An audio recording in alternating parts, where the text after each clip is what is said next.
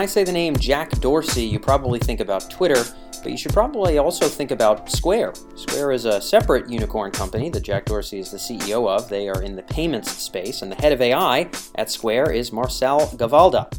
This week on AI in Business, Marsal Gavalda breaks down some of his take on how to leverage AI for a competitive advantage. And he talks a lot about the elements of culture and team. If you want to be able to build a team that can leverage AI in a nimble fashion, that understands its capabilities, is able to wield it in different areas of the business, Marsal's advice in this episode I think should be more than useful. And if you're getting started with artificial intelligence within your company, you can download our free PDF brief called Beginning with AI, which shares some of the fundamental tenets of being able to get started with AI adoption. So, if you're working on building strength within your team, understanding AI use cases, be sure to download our Beginning with AI guide. You can download that at emerj, that's emerj.com slash BEG1. That's BEG like beginning, emerj.com slash BEG1, and you can download that free PDF on emerj.com. Without further ado, we're going to roll right in. This is Marsal Gavalda, the head of AI at Square, here on AI in Business.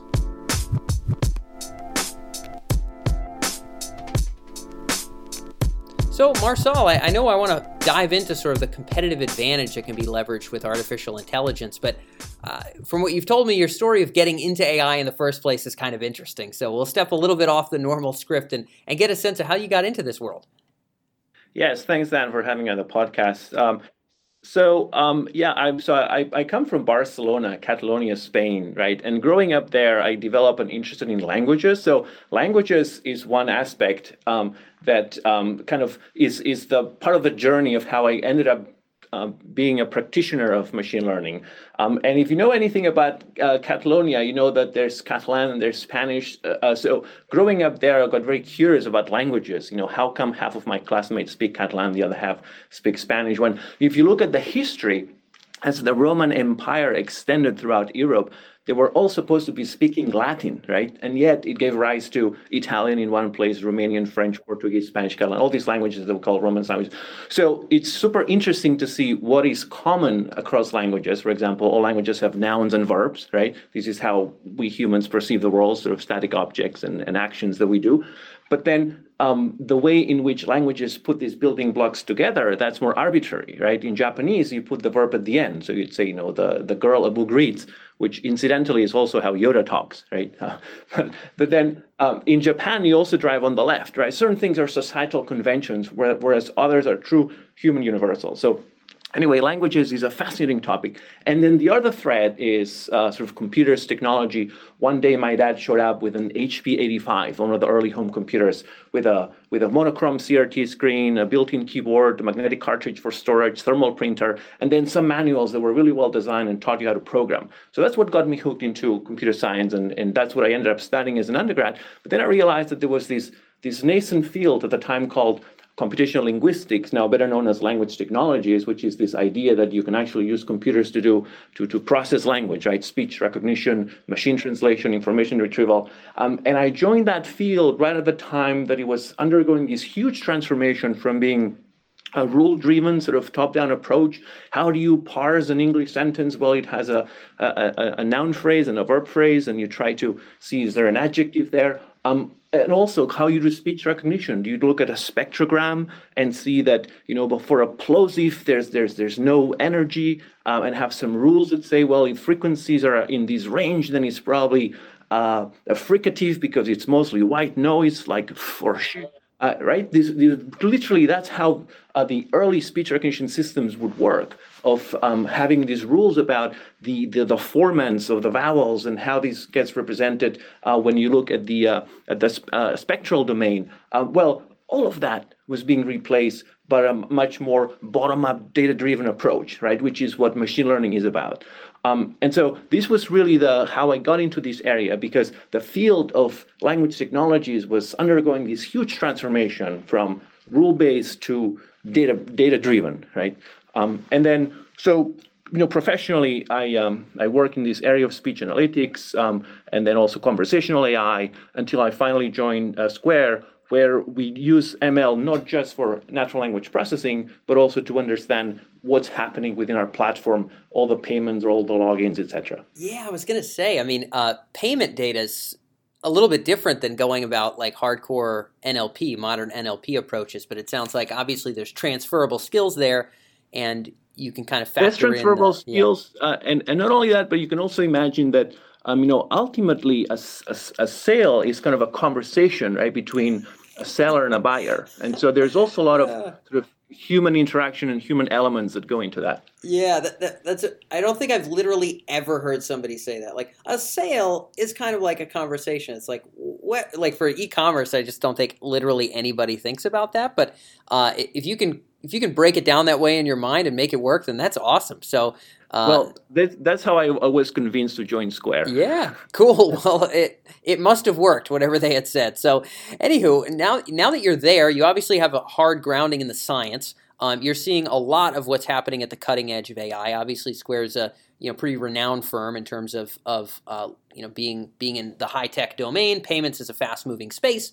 Um, the theme of of this month's kind of topic is around uh, the competitive advantage of artificial intelligence. Where can AI sort of help companies pull away from their competition? When you think about how AI enables companies to do that, um, how do you like to frame it? What are the aspects of AI, maybe the ways of applying it, or, or types of applications, for all I know, that for you really are going to separate winners from losers in a bigger way? Yes, um, I think the best way to go about this is to start with some examples, concrete examples from Square, and then maybe we can generalize to to into the you know uh, uh, to larger sure. industry. Yeah, yeah. Let's go ahead.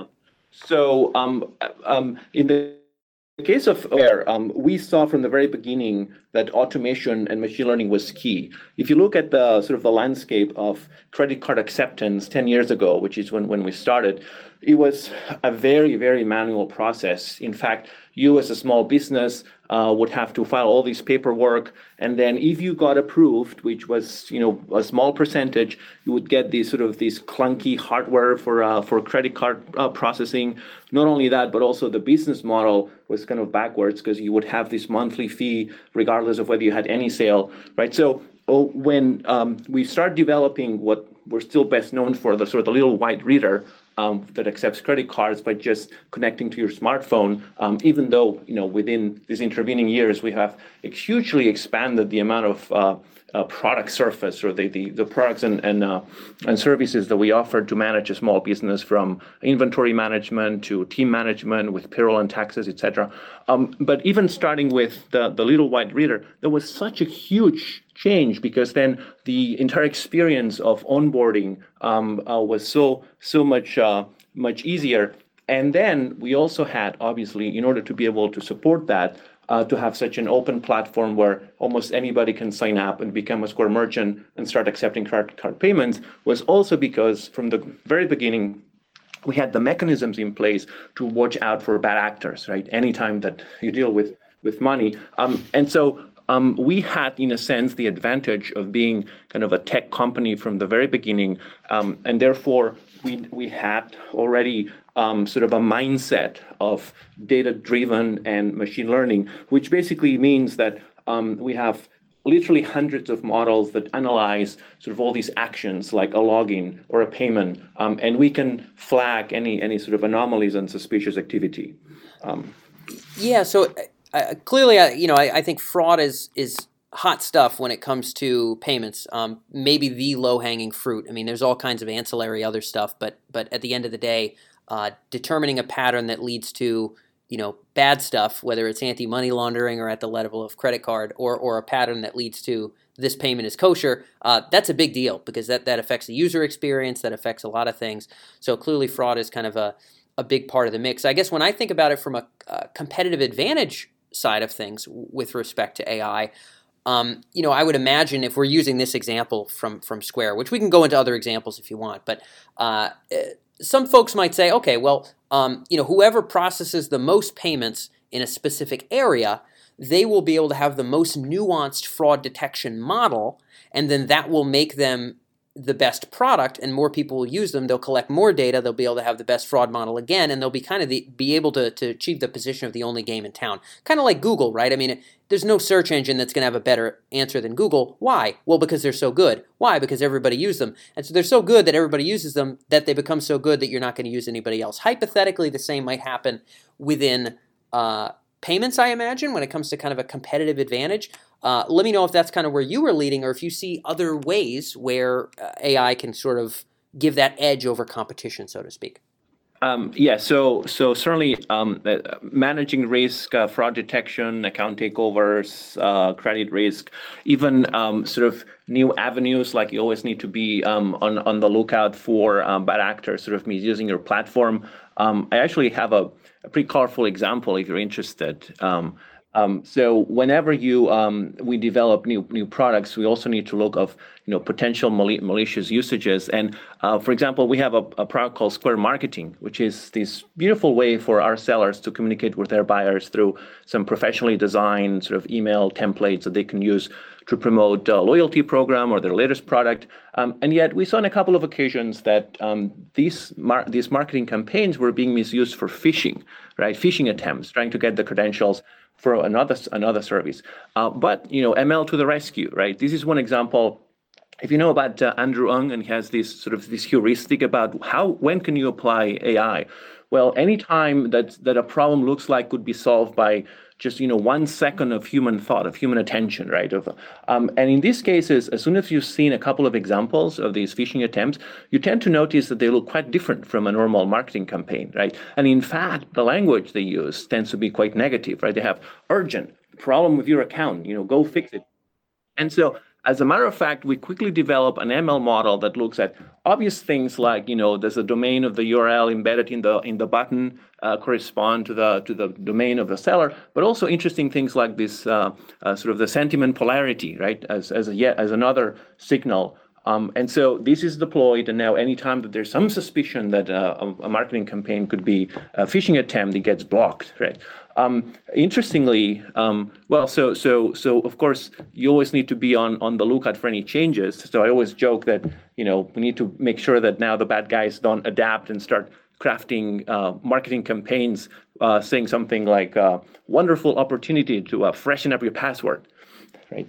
Trying to uh, use positive language. Um, but these is, are very sort of kind of, a, you know, narrow, simple examples. Uh, the, the, the large trends are not only about risk management, but also automating operations, right? So there's a lot of um, uh, uh, application of machine learning, for example, for marketing communications, understanding of all the products that we that we offer, which among our millions of sellers would benefit the most, right? Another good example is Square Appointments, where if you're a hairdresser, instead of having to be on the phone, you know, can I come in at three? Can I come in at three thirty?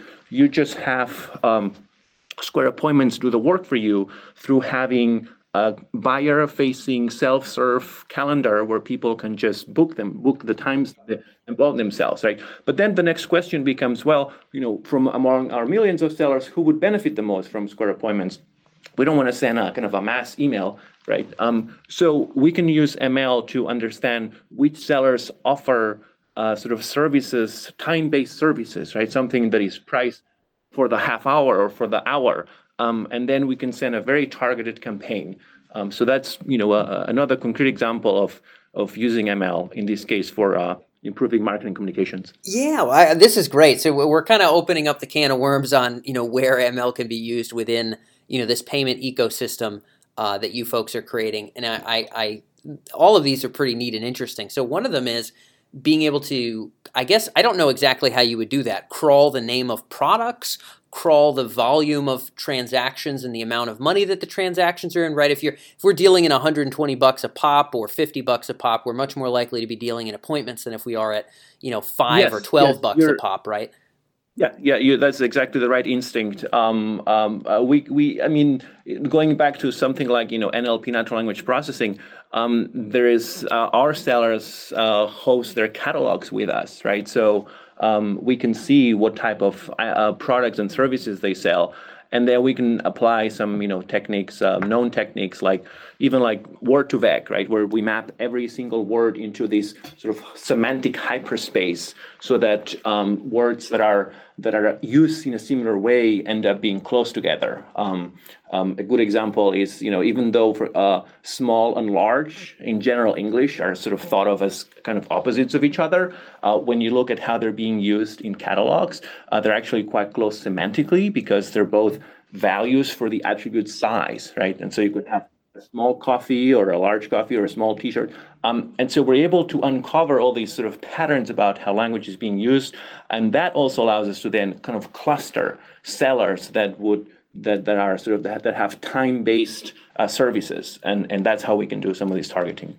Interesting. Yeah. So instead of sending out, I mean, obviously an old school way to do this would be when they get onboarded, they they select a bunch of fields, right? So you don't have to proxy it from some statistical data. They can just say, I'm a masseuse, in or, you know, whatever it is. Or they, they can even just have a drop down, you know, I sell you know a time-based service and then you would know to hit them but obviously you can't have a survey that's an unlimited number of questions on the front end. Probably it might even be slow to ask any questions so this just lets you do targeted marketing without that. So that's really curious. When you think about it, it this might be a little sensitive to talk about you know square specifically. I, I, I sometimes have to steer away from people's employer uh, on, on the podcast just to make sure that you know uh, we can air whatever we record. But um, you know you think about the different things that you folks are doing. We have fraud we have um, these phishing emails, very interesting use case. We have marketing, internal leveraging of, of ML, really cool uh, that you kind of called that out. When you think about sort of which of these you think could really be competitive differentiators, or is there anything in common with the kinds of AI applications that could genuinely, in your opinion, be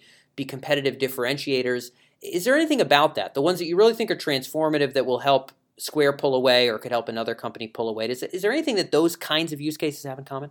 Right. I think so. Uh, individually, every single use case by itself is not necessarily that super transformative. However, what's really key is adopting, ideally, an enterprise wide machine learning mindset, as we like to call it, right? Which is um, everyone should be aware of what ML is capable of um, and then find the best ways of applying it. Um, and we use kind of a, a, bit of a, of a sort of formula for that. That, that if, if you want, I can I can get oh, into. This would so, be really cool. Yeah, go ahead. Yeah, yeah. So so I mean, you can think of it as um, have, having a kind of an AI strategy, right? Um, and typically um, we see these sort of being built on top of you know five pillars. Um, number one is this notion of training and education, providing a broad machine learning training to drive this adoption of an ML mindset.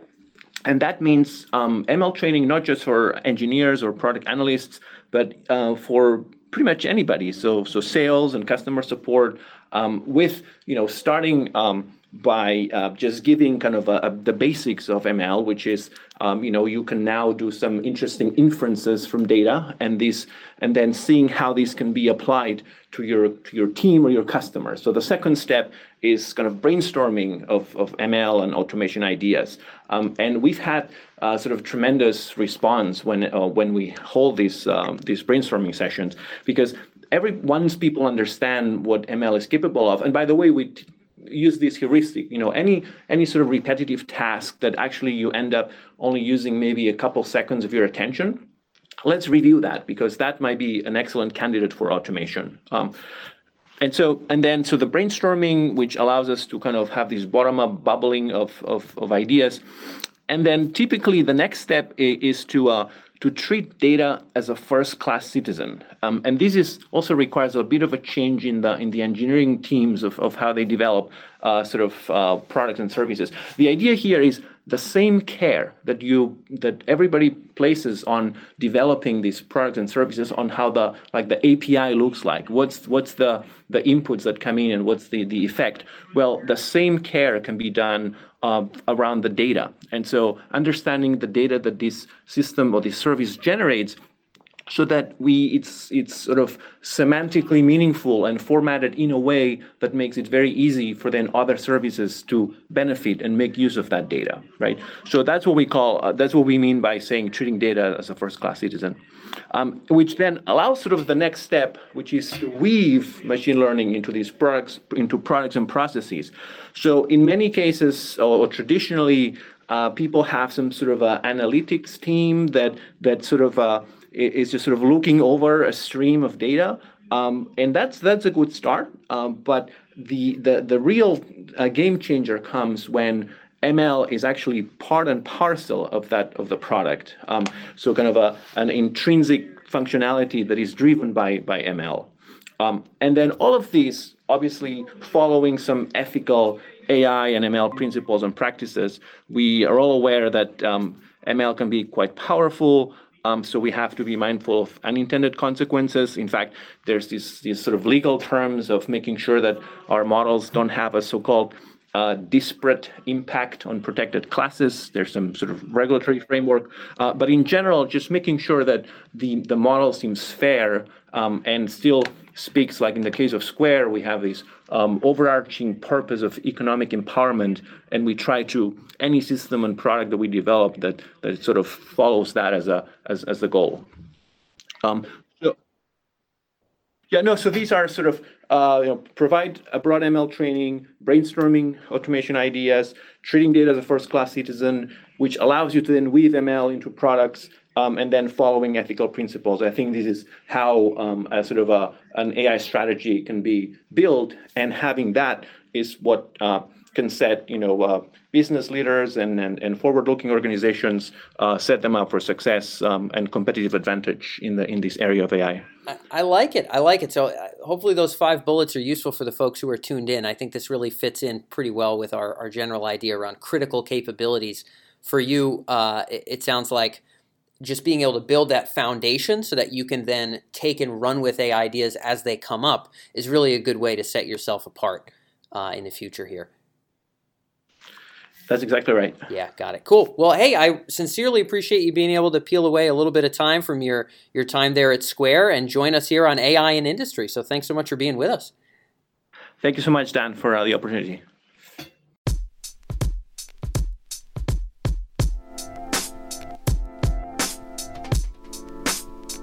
So that's all for this episode of the AI and Business Podcast. If you like what you're hearing here, be sure to follow us on social. Not only will you get all of our latest AI and business podcast episodes, you'll also get our episodes on AI and financial services, which is a separate show, and all of our latest coverage. This week we have a new article on the AI innovations at Goldman Sachs. So if you want to know what one of the most powerful financial institutions in the world is, then you want to make sure to follow us on social and get those updates. In addition, we did another piece on what banking leaders should be doing about AI. Every week we have new pieces on AI best practices, as well as AI use cases within global firms. And you can find those articles on our social streams. So follow us on Twitter, LinkedIn, or Facebook at Emerj Artificial Intelligence Research. That's all for this episode. I look forward to catching you next Tuesday here on AI in Business.